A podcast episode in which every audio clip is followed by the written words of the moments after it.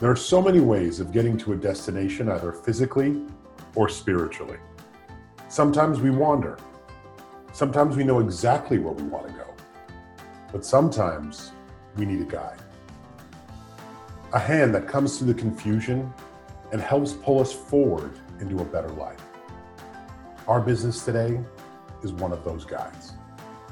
I'm Laird Hercules, and welcome to the Local Street Podcast, where we share big stories about small businesses.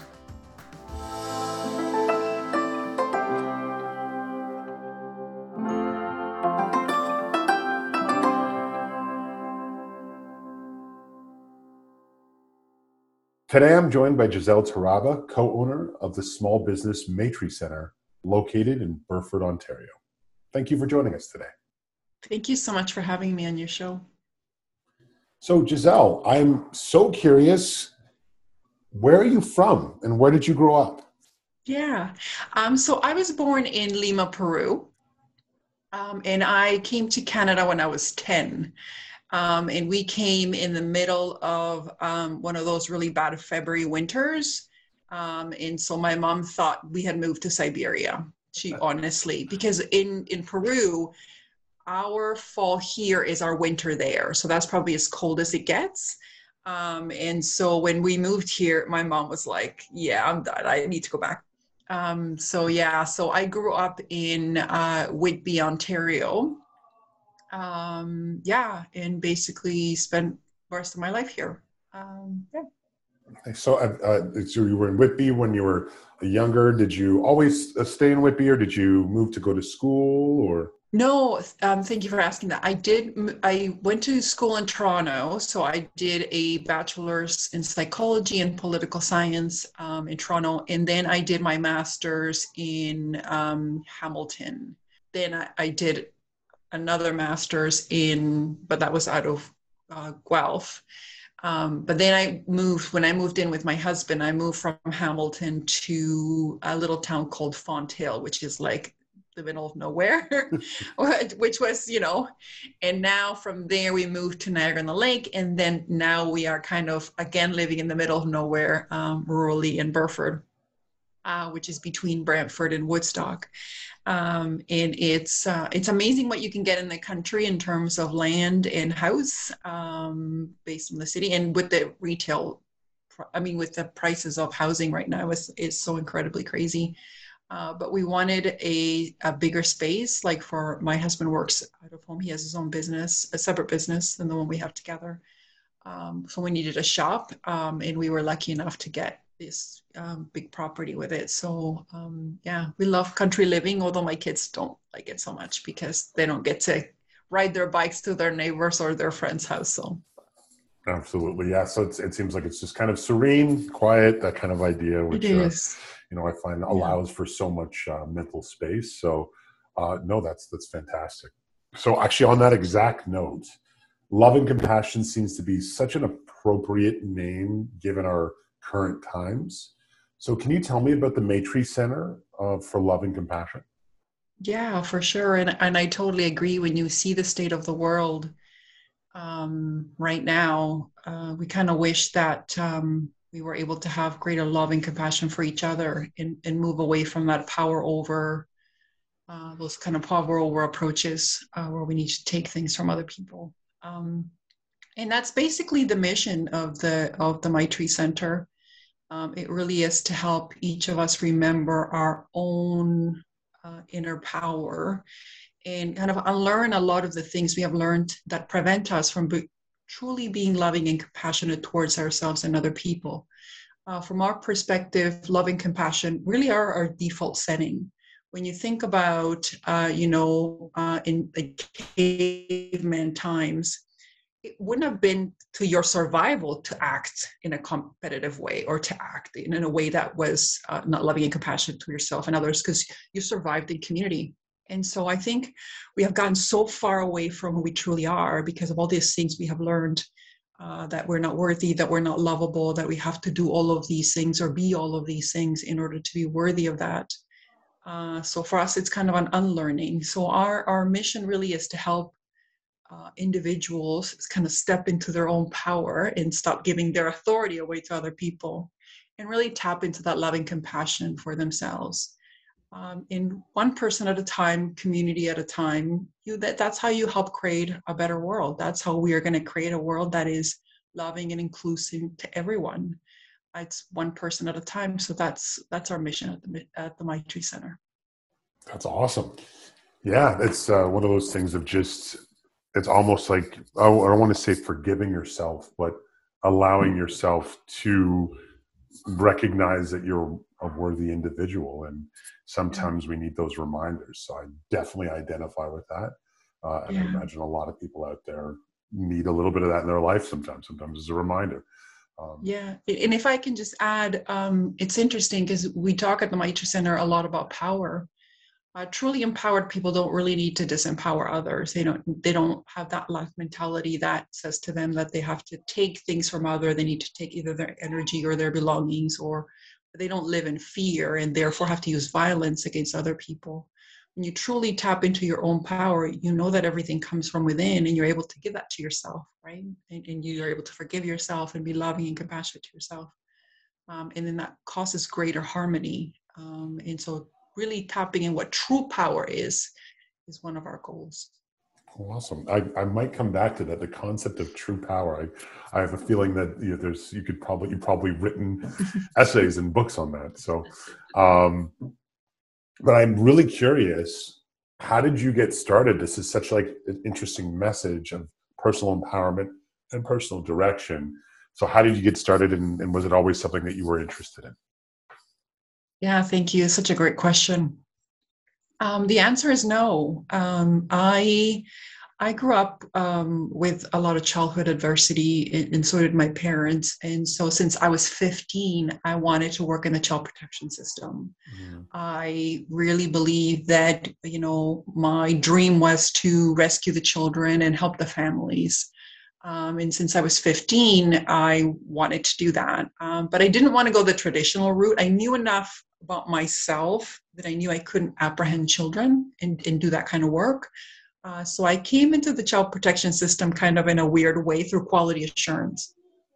Um, so, um, you know, one of the interesting things is that in my role, instead of being the person who was dealing directly with families and doing the apprehensions and so on, not that that's the main core of child protection, like, you know, we do a lot of work with people in the homes, usually apprehension is the last resort. Uh, but because I was quality assurance, it enabled me actually to have conversations with the families. It enabled me to have conversations with the young people. It enabled me to have conversations with the workers as well about what it felt like to be in the system and what they wished that they would have. And what I found was a system that was really disempowering. Uh, the workers did not feel empowered. They felt like they had so much constraints that they couldn't work with families in the way that they wanted to. Sometimes there was a lot of guilt and shame in having to apprehend a child. Children felt at times not seen or heard or loved, depending on where they were placed. Their outcomes for the kids weren't always great. They didn't always graduate from, you know, like have high education or, you know, um, good employment or, you know, I, and so, and then they would report feeling very alone, feeling like they didn't belong.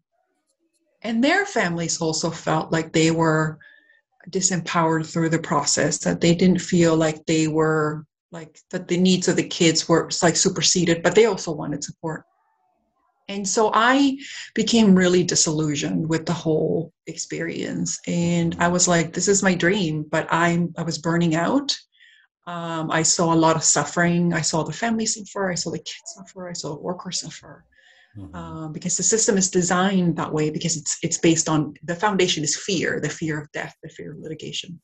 Mm-hmm. And so I, I came to a point where I was like, well, this is my dream. And I'm like, I'm miserable.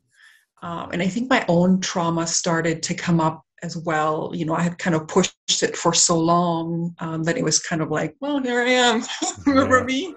um, and so, and so what ended up happening was I went on the search of something that was going to work. I thought, this system doesn't work.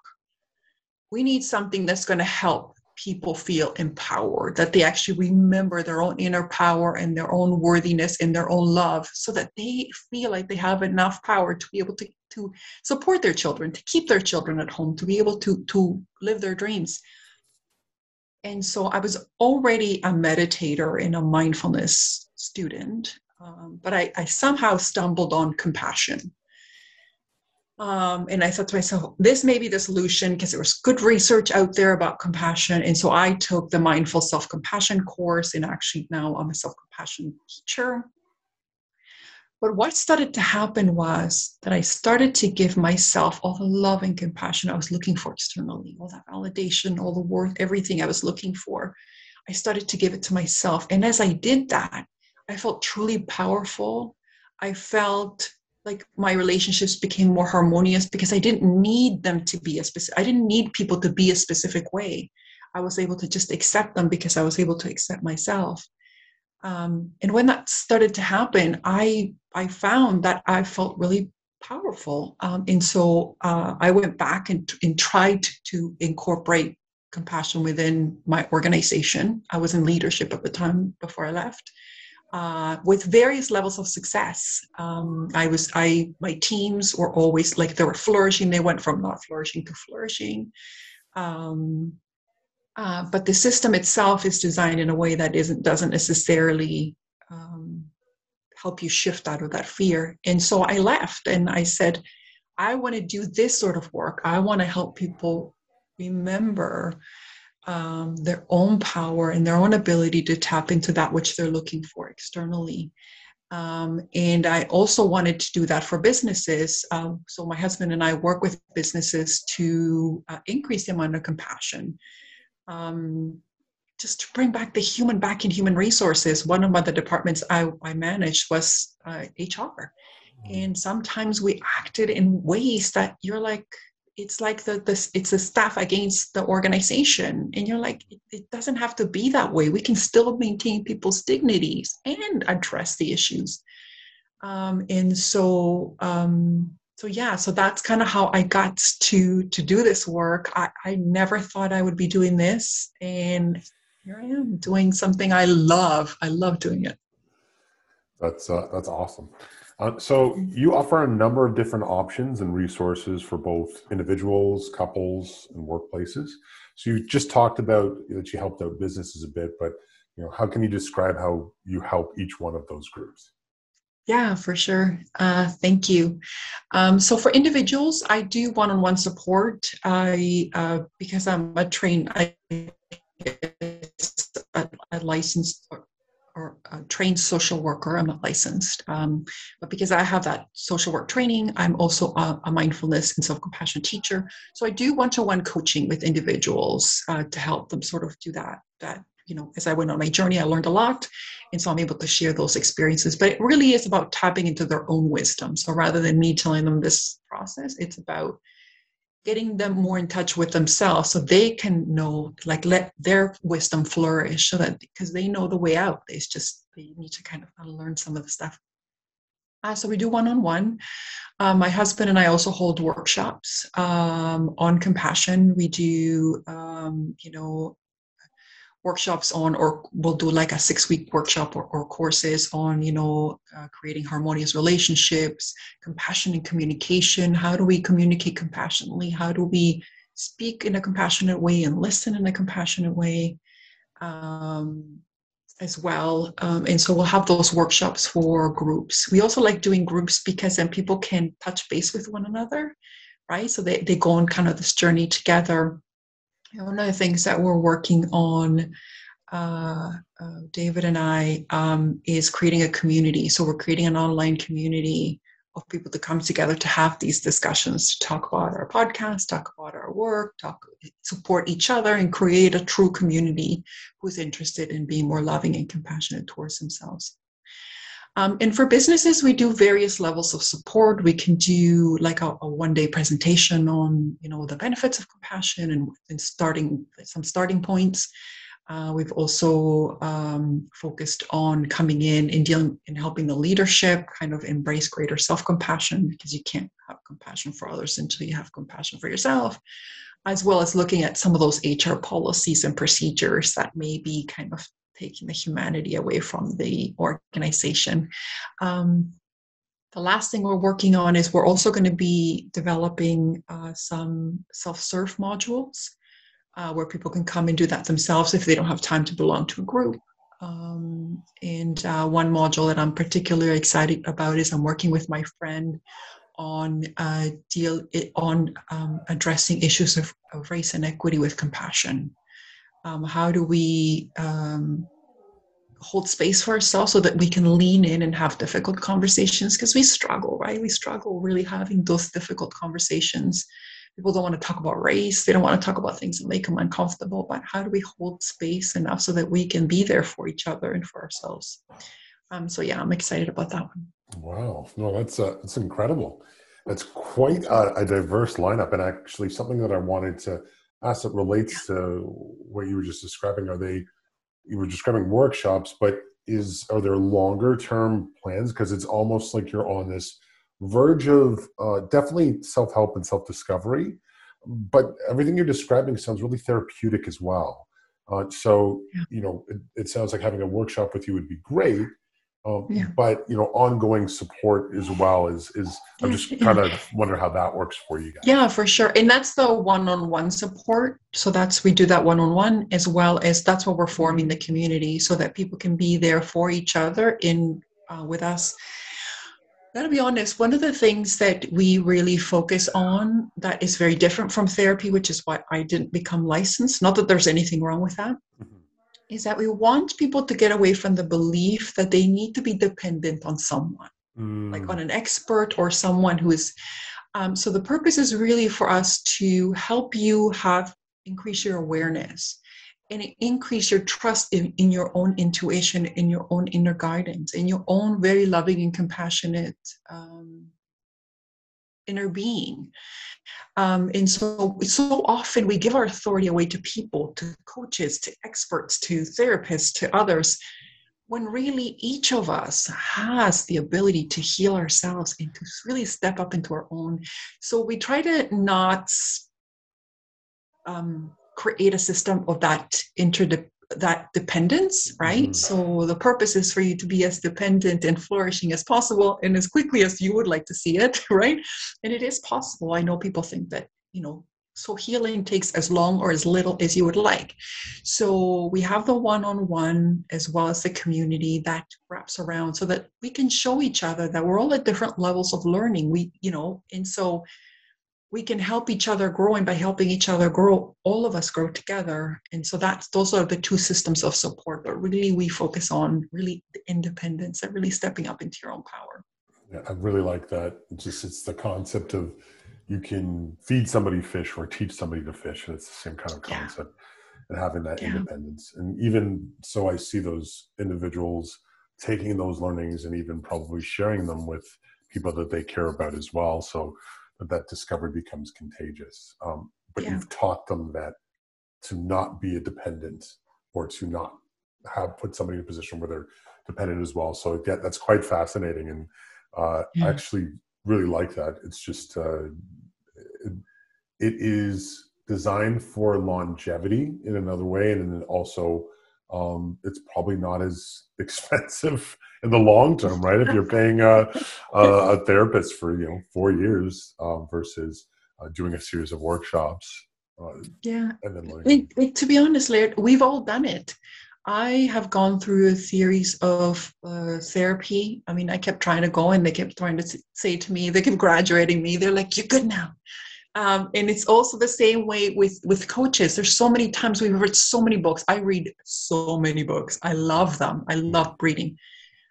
Um, but it, it became, before I kind of embarked on this journey, it became to a point where you were like, you, you kind of hear the same thing in different books, mm-hmm. but at some point you really have to choose to step up into your power. You have to choose to practice. Mm-hmm. You have to choose to say, okay, I'm going to stop looking at other people as expert, and I'm actually going to take ownership of my life and create the life I want to create. And so no matter, I mean, the books are there as guideposts, right? Uh, we're all here as guideposts for each other. But at some point, you really have to say, okay, I, I'm I'm my own hero. I'm the heroine of my story, and I'm the one that's going to have to step up at the end of the day. That's awesome. Yeah, I'm the uh, I'm the protagonist in this journey. Uh, I really like that. So for those who are always on the go, I, I want to hear a little more. You've mentioned your podcast a few times. So can you share some of the info about the Love and Compassion podcast and what you discuss on there? Yeah, um, yeah, for sure. Um, again, this is one of those things I never thought I'd be doing, Laird. The last thing, I, I mean, I didn't even know podcasts existed. Uh, I didn't even, I certainly didn't want to be on camera. Um, and so that took a little bit of adjusting.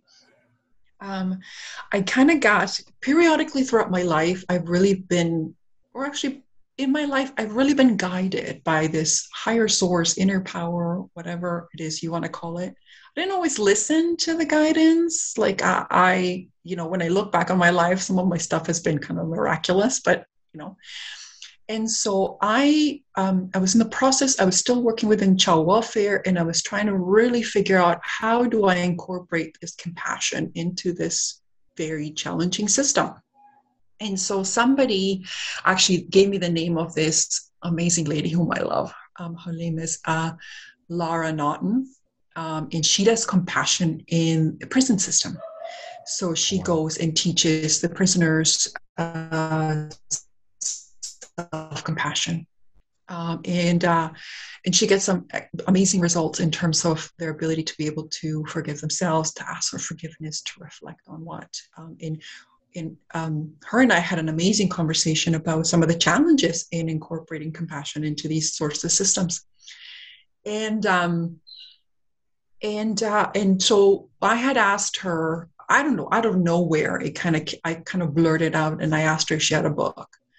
Um, and she said, yes, I have a book. And, uh, you know, this was kind of at the end of the conversation. And I said, okay, you know, thank you very much. You know, and I thought to myself, as a thank you, I'm going to buy this book because I love books anyways. And Laird, I bought this book. This book was mind blowing. So it was about her experience in going to um, on vacation um, and you know, she wanted this extraordinary love story. You know, she had put it out, the extraordinary love story. She had gone there a couple of times, um, to, I think it was Belize. Um, and, uh, and she came and she thought, I'm going to have this great love story. She ended up getting kidnapped and raped. Um, yeah. And, and it was during the process, cause she, she, she knew, she thought she was going to get killed. Like the guy was going to kill her.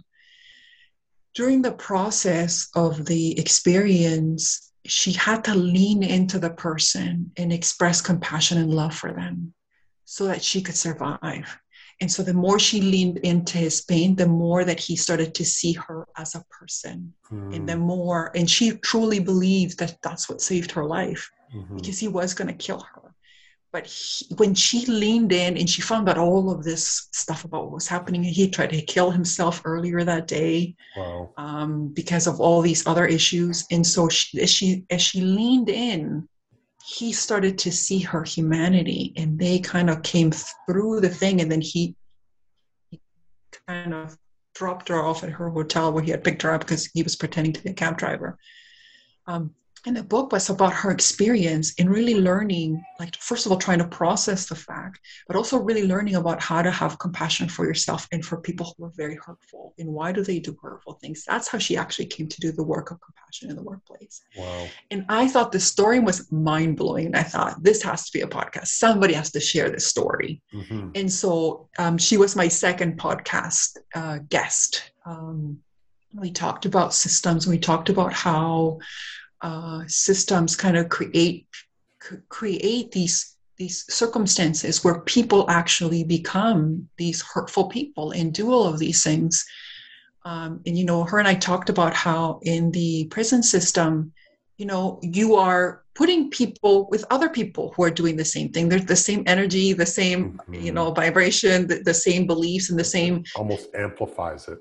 What you really want them to, that's it, it, it, that exactly, it amplifies it. And then you expect these people, as she says, to do the superhuman thing, to be able to find compassion for themselves and other people, and to have all of this eureka about, hey, I I, I should, you know, really change my ways. And so she says, it's it's an extraordinary thing you're asking these people to do. So that's how she got to do this compassion stuff. So wow. That's really what started the podcast. I started to look for stories of extraordinary compassion. Mm-hmm. They, um, you know, they've been coming to me in different ways. And the, and the podcast has sort of morphed a little bit to, um, because I think people have um, different levels of tolerance for those kinds of stories, right? Mm-hmm. Because Um, we get hurt so much and we're so afraid. Um, so the podcast has kind of morphed into the, the ability of love and compassion to transform our lives. Mm-hmm. Right. And so I have people talk about compassion in parenting and in the workplace and, and so different things, but really um, my goal is to really get back to the root of those stories to show that we truly are compassionate. And when we lean into each other and in, in our most difficult times, that we can make it to the other side, even though it feels challenging. Um, so yeah.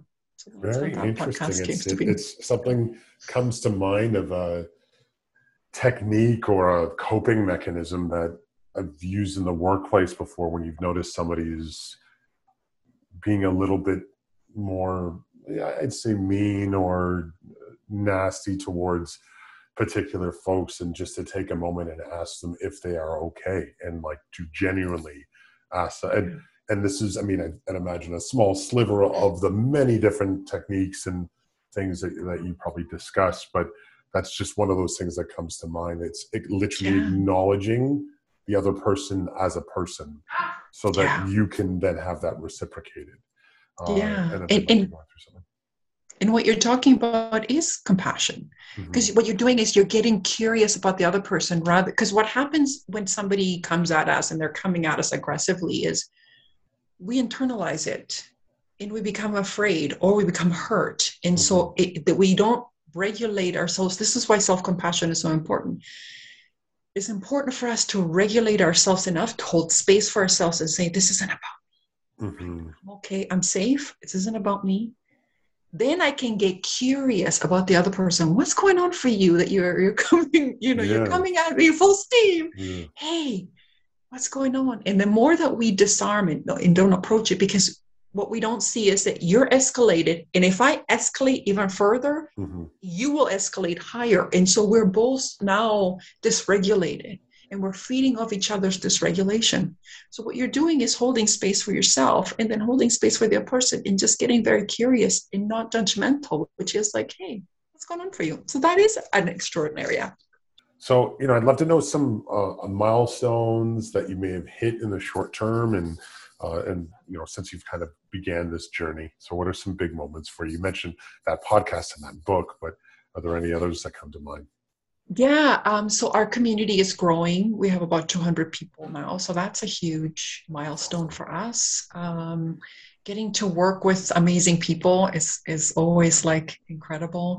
Um, so yeah. So yeah, it, it just, it's, it's the, the, it, primarily what's got me more excited right now is the module I'm creating with my friend on uh, dealing with race and equity with compassion and, and having difficult conversations and leaning in.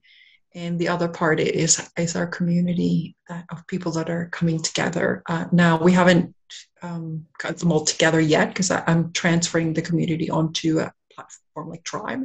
Mm-hmm. But um But they're all like they're all kind of there waiting for us to kind of start and, and come together so we can start talking about the podcast, talking about the courses, talking about all these different things what we're interested in and where compassion and love really challenge us.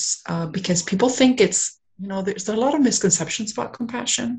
People think that it's fluffy and it's soft and it's self-indulgent and it's, you know, narcissistic. Because we've been taught that, right? Self-love is narcissistic. It's, oh, it's all about you when you really should be focusing on other people. Yeah. The truth of the matter is, compassion can be really challenging, and you're facing someone who's coming at you aggressively, or with somebody who makes a racist comment, or with somebody who actually physically hurts you, uh, mm-hmm. like in Lara's case. To still maintain and see their humanity mm-hmm. is huge, and it's and it's powerful, and it's it can feel challenging. Um, and it's the same to love ourselves despite all our flaws, or when we hurt people, and still be able to say, you know, I'm still worthy of love. These are hard things. These aren't like fluffy, soft, indulgent things. Yeah, wow. So much uh, that you just described resonates. Just one of the concepts that's as of late is the ability to believe that you can continue to succeed without consequence, right? So I do find that this is something that I've noticed in the community of people that I know, and and that it's almost like a lot of people wait for a shoe to drop if things are going too well, and that it is okay to have things go well for a while and to not necessarily have a negative consequence. So to me, this really relates to a lot of what you're describing, and that it's okay for you to be happy, right? It's, it's yeah, it's so interesting because David and I also talk about this, um, which is uh, reframing failure, reframing those negative events. If you shift from why is this happening to me to where's the gift, mm-hmm. you'll be able to see that, you know, like that there's a gift in everything. And that if you can actually tap into that gift and understand that this isn't just because things aren't going the way you're supposed to be. Usually when, when I encounter a failure, what you could call a failure, it's either a redirection, mm-hmm. which is like, this is not supposed to be the path, or it's not time. Mm-hmm. So sometimes, you know, like, and I'm, I'm bad for this. I got to take you, Laird. Like I'm bad for the, the, you know, like I plant my seeds and I'm like, where's my fruit? Where's my fruit now? Because I have too many interests too. That's my other bad. Like, I'm like, where is my fruit? And it's like, no, no, I, I, I have to take the opportunity to really enjoy the journey, to really enjoy all the different things. Where things don't aren't flowing, that's nice. When things are flowing, that's nice. Like it's it's really not giving either one so much weight, right? It's understanding that this is all part of the beauty of the process of life. Uh, but yeah, I, I hear you with that when I, I have that where's my fruit thing. uh, so yeah, what's your favorite part about uh, running the business since you you started? Because it sounds like you almost parachuted out of a scenario that was a dream that you kind of realized it wasn't exactly into something that actually is a dream that you didn't know you had and mm. that you're into it. So, uh, you know, what's your favorite part about running it so far? Oh my gosh. Um, there's so many favorite parts. I gotta be honest. I love working with my husband. So he is, he, he, um, he pushes me in different ways. Like he, he pushes me to expand my consciousness in a way that sometimes, sometimes it feels a little uncomfortable, but it's always really good. So one of the things we talk about is um, compassion is allowing all things to be. So from his perspective, is, you know, and I'm like, but war and death and, and, and, you know, like child abuse, like, how do we just kind of witness that? Mm-hmm. Um, and what he's talking about is really seeing the perfection in everything, right? And also seeing, not having an agenda in terms of, of when we go and help, because sometimes we do that. Sometimes we're like, well, I'm the helper and so far, I'm going to help you, Laird, and I'm going to help you in this way. And if you don't take my advice, mm-hmm. then I'm going to, there's going to be a resentment. Mm-hmm. And so how do we detach from the need for people to be different and just love them and accept them as they are and really move into their suffering and move to action when they ask us and how they ask us. Right. And so that really challenged me for a little bit because I'm like, well, you know, child abuse, like, right. And so, because yeah. I came from child welfare. Yeah, right. Yeah. And so in, in understanding that there is a gift and perfection in everything and, and what are we learning as a society and as people? Um, so that, so that's one of my favorite things is, is working with him. Uh, I love the, the community that we're building, like the people that the people, they just bring their stories and their experiences and, and, you know, like in, And, and it's so much fun. Like we have fun, right? And so the conversations are fun. The challenge, the challenges are fun. My podcast is fun because I get to learn from my guests, and we have really interesting and challenging conversations at times in terms of like, think, how can I expand my consciousness further and further? So that's, I love that too. Um, I I do love working from home. So. Thank you, COVID, for that. Yeah, yeah. I'm, I'm with you on that one. That's, uh, thank you, COVID, for that. It's one of those kind of cursed blessings. Yeah, that's one of those, like, where's the gift in that? So I do love that. Yeah, um, yeah. yeah. So I, I feel very, very blessed. Yeah, absolutely. No, I, I love it. That's. It sounds like just, it's almost a channel of a series of different types of energies that are c- kind of building your soul, so to speak. And then you're also... Yeah. reciprocating and, and supporting other people too. So uh, during a time where it could have been very easy to be in a rural community such as you're in and feel extremely isolated. I don't think that you have that feeling from what you just described. No, no. And, and you know, you talk about the, the, the, sometimes the feelings of guilt when you see so much suffering, and then you're like, you know, like, you know, I, I feel so blessed.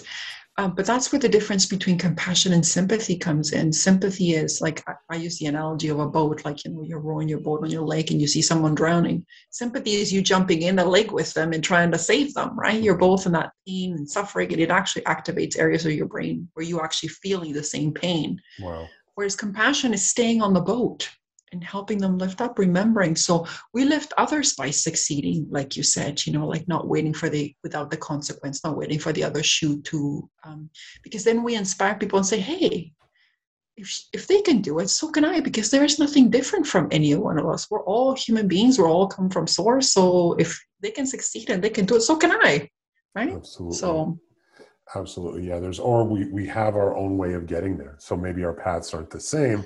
We might get to this, the mountain, the same mountaintop or a similar mountaintop, but maybe we're, we're climbing up a different part of the mountain. So, uh, yeah, it's that, it's that belief of, of being able to, of, yeah, uh, of, of, of, like you were describing, of self-respect and, and, and self-exploration. So yes, these are all themes that I think are are fantastic, that I think society needs, and, uh, yeah. and that I'm so happy that there's businesses like yours that, that are out there.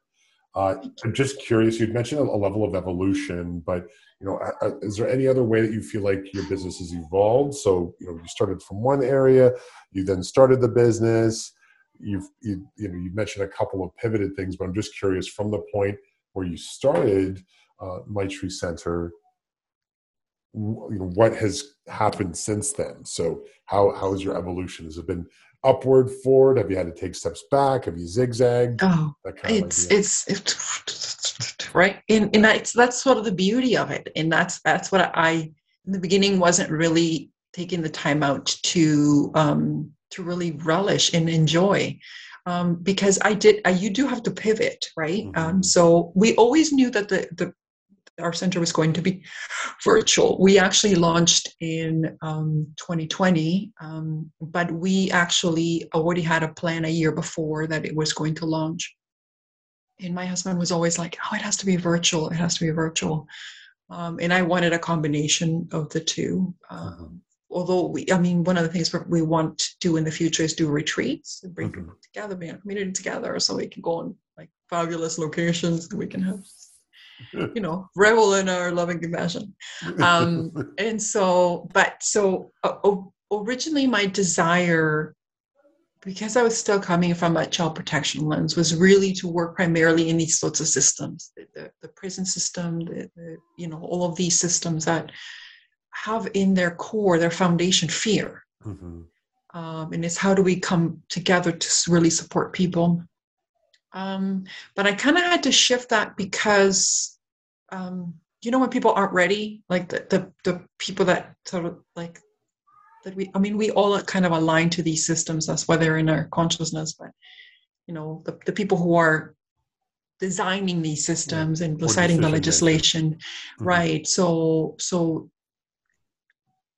what, what I'm talking about really isn't the, the stage where they're at, I guess I would say. So uh, we had to pivot in, you know, um, in my conversations with David, and he's like, you have to kind of go broader a little bit in terms of like, you know, sort of finding our community and, and helping one person at a time. And that's how it works, right? Like you find like-minded people who are interested in, in this kind of work, who are interested in compassion, who are interested in, in focusing on self-love and interested in having these difficult conversations and lean in. And we go from there. So originally I, I was really, really focused on changing these systems.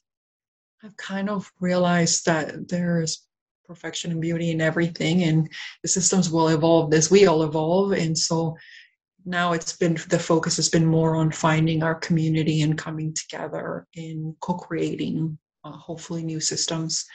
Um, so that sort of shifted for me. It's, it's that I was really, really attached on how things should be.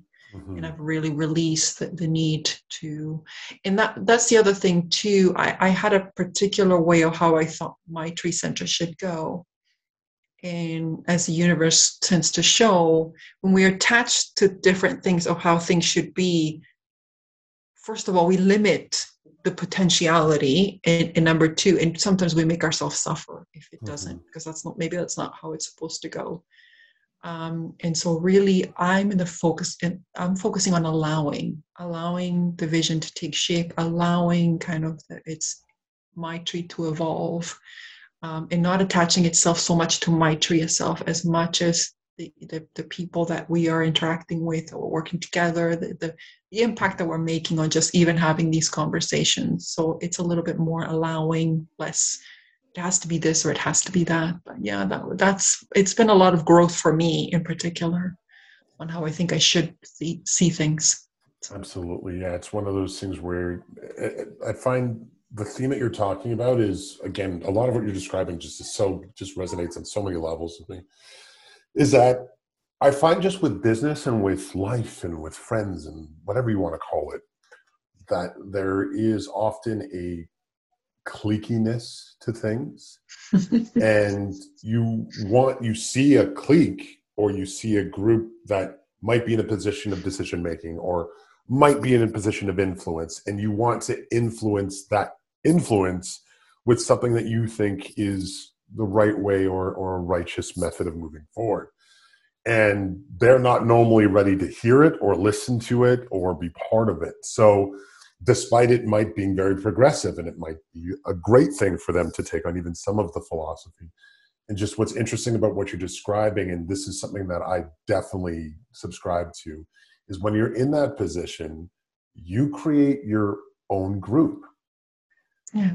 So that at the end of the day, if your group grows enough, and if it, it becomes an, an influencer on its own, and then you're actually able to influence who you wanted to influence before, or you're able to influence the audience that you're trying to influence. So just what you're describing, I think, is just such a great path, and something that a lot of us have felt. Like, I want to be at the mm-hmm. level or be part of this group and be at this level of success, and I, I just, why won't they let me in? And yeah. sometimes you have to build your own house, right, in order mm-hmm. for...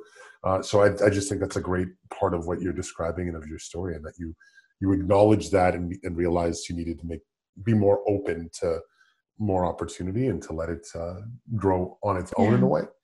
Yeah, um, it's without its struggle. Like, I mean, right now I'm talking about it as if it was like, oh, well, you know, I, I had a lot of introspection with myself, and then I realized, mm, okay, this is it, because there was an attachment there. Mm-hmm. And that goes back to the conversation that David and I have, like the many conversations we have about compassion in the allowance piece.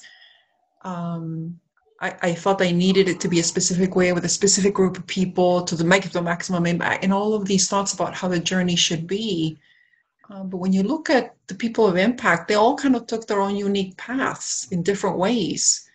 Um, and really what I'm focusing on changing is myself, and you mm-hmm. focusing on changing yourself, and each of us is going to then want to treat people in a different way, and that's going to have an impact, and so on. And so we underestimate how powerful small actions can can have. Mm-hmm. Um, but the young people that I used to work with would tell me that. They would tell me that, you know, they, they felt so at times so unseen, unloved. And then somebody would do a small thing, like a worker would bring them a coffee or invite them over to their house.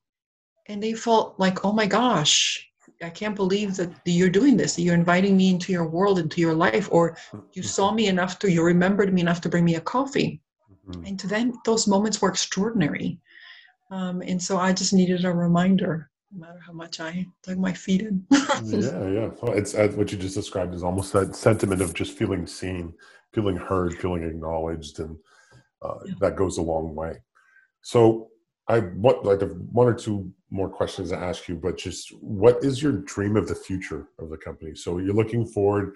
I know you're just you're you're in a position of wanting to allow it to evolve, but I'd imagine you still have a bit of a North Star in mind. So. I, I do, I do. And I don't know if this North Star is going to be the North Star of the future. Mm-hmm. Uh, but one of the, the, the people that I have historically uh, uh, really kind of liked or looked up to um, was Mind Valley, like the vision Mind Valley that um, they kind of have this this community they've built. It's about self-growth and self-empowerment, uh, and they have different teachers that come talk. Um, and so I guess foundationally very similar, where we have this, this really large uh, worldwide community that uh, each of them are having their own projects. We're learning together. We're kind of building this together um, and impacting all these different systems together, um, and coming together to just, you know, bring greater compassion and love into the world. Um, so that's kind of my dream. Uh, I do like, you know, um, I do open myself up to, if there's a bigger plan, I'll take it. If there's something bigger than that, okay, yeah. I'm in, yeah. Sign me up. Because um, again, I did not think I was going to be doing this. And now that I'm doing it, I love it. So if I if it was really me and I had been just stuck to my guns, I would still be working in child welfare trying to make it fit. Mm-hmm. Um, because in my mind, there was no understanding that my childhood dream, that my, I might not always feel that way. I, d- I did not always think that I was going to be doing this. And if I had stuck my guns and tried to make it work, because in my mind, this was my dream since I was a kid, I would still be there and I would be suffering. I wouldn't be opening up my, uh, the, the opening up to the opportunities that may be better. So this is why I would say to the audience, like, you know, maybe there's a bigger dream out there that you're limiting yourself because you think it should be this way. And so that's why, even though I kind of had that frame in mind, I'm open to whatever this is going to look like. But I would love to have a community that is worldwide. That would be my, you know, because there's so many different perspectives and so many people doing amazing stuff.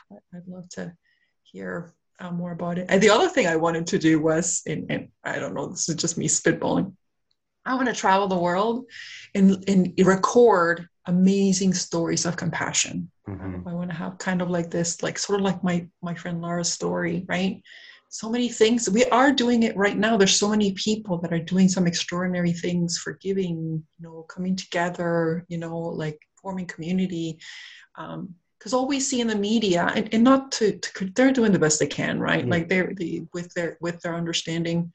Um, and so to counteract, to to truly show that we at our core is we are loving and compassionate. So I would like to do that too. So if anybody hears that, that's my dream. uh, yeah, just at the end of the day, that uh, you know, humans are at their core good, or have the yeah. best interests in mind. It's just it's kind of that uh, nature over nurture, kind of Dar- Darwinist yes. concept. Um, uh, often we're, we're a result of our environment, and that can corrupt mm-hmm. us as well. Um, yeah. So. Well, lastly, I'd, I'd ask, are, is there any advice that you would give small businesses or people thinking of starting it? Because this is an incredible adventure. You just kind of took us through of going down a very specific career path to an aha moment of what I thought was my dream is actually just almost a different side of the coin. Yeah. So any advice yeah. you give to people? Yeah, I have a few pieces of advice from what I've learned. You know, you always like to learn from people that have already stumbled over a rock, so you don't have to stumble it. So I've already stumbled it for you, so don't. um, so the one thing I would say, number one, would be uh, hold the vision. Uh, keep holding the vision of what you want to create. If if if a specific vision brings you joy, hold on to that vision. You may not always see it in the physical world, and you may be like me or like, where's my fruit? Um, tr- the fruit is coming. Trust it. Do not, you know, you, that doesn't mean you don't do other things, but just hold on to the vision. Believe in it, revel in it, have joy in the vision as if it's already occurred, right? Like really, really, truly enjoy it. Uh, and then allow it to be, um, and that really will bring it closer to you. Um, when we, it's when we start to doubt that we actually start to create resistance and make our, our vision more challenging. Every amazing thing in the world, absolutely everything, started with a vision.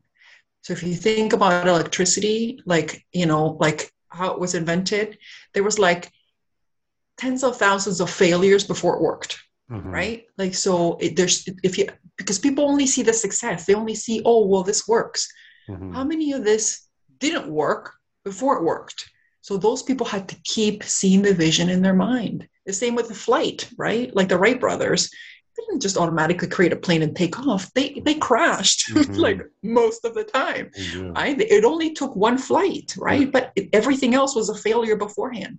You just got to keep going, keep holding into the vision. The other one is allow. Allow it to sort of take shape, because sometimes when we're stuck on how it should be, like know your end goal, which is I want to get here, but how the end goal happens, allow the universe to help you kind of get there, right? Allow it to show you that it, it could be, the potential might be even bigger. Um, so allow, like, don't be in, in resistant in terms of it should be this way with this group, with this particular way. Uh, because sometimes we make ourselves uh, suffer more than we should. Um, and the other thing is, uh, I know that, and I was particularly bad for this. I came from a really high stress, high functioning workplace. So I was, I was a director and I had two phones. So I was super stressed all the time. And I used to work quite a bit. Um, to go from that to having your own company. Uh, but there is, I would say that we're shifting away from the grind, like, oh, I have to grind down, I have to burn the candle at both ends, to more balance, uh, creating from ease and grace and allowing, instead of from, I got to grind it down, lost to the ground, because we think that that's how we're going to earn our place. Mm-hmm. Uh, so really focusing on the joy of the creation rather than the, I got to burn the candle at both ends, and because I'm an entrepreneur and I have to do everything myself. Um, so that, that would be my advice. Absolutely love it. Yeah, that's uh, everything you just said is is definitely on the mark for uh, how I've been feeling lately, and just in terms of the, the business as well. And there's yeah. this strange freedom. I know you're you're kind of, really it's almost two years now that you've been a bit of an entrepreneur yourself, but do you have a higher sense of freedom now that you've gone down this path? Yes. Oh my God. And I think that's what I love. You know, like when you think about abundance, it's abundance to have freedom. It's abundance to have to be able to dictate your time and to have a balance in your life and to, and to really choose where you're going to put your energy and attention. Um, so that that's, that's wealth in itself. So yeah, I, I love the freedom that I'm able to kind of maneuver my day and get to spend more time with my kids as well. Um, cause they're growing up, they're getting older. Um, they also helped out with the business as well. So it's been a lot of fun. Awesome. Love the family. Again, love the family affair. Yeah. Uh, so uh, all I ask from this point is, where can people find you if, uh, if they're looking for you? Yeah, yeah, for sure. Um, so I, I have my um, center. I don't know if they can see it, but um, you can find us at w w w dot maitricentre dot com. Uh, you can find our um, our podcast is there. We're also on YouTube and all major social media uh, platforms. Um, yeah, so you can find us there. I look forward to, you can always email me as well at um, info at maitricentre dot com, uh, and we get back to you. Awesome. Hey, well, Giselle, it was amazing meeting with you. Thank you for joining Thank us today. You. That was a pretty incredible story and story arc. A lot of Uh, interesting little kind of emotional explosions amongst the whole journey to get you there, and then uh, and yeah. then you kind of found your balance and peace at the end. So definitely yeah. inspiring. Yeah, thank you, thank you for having me very much. It was a lovely conversation. Yes, thank you. Likewise. Cheers.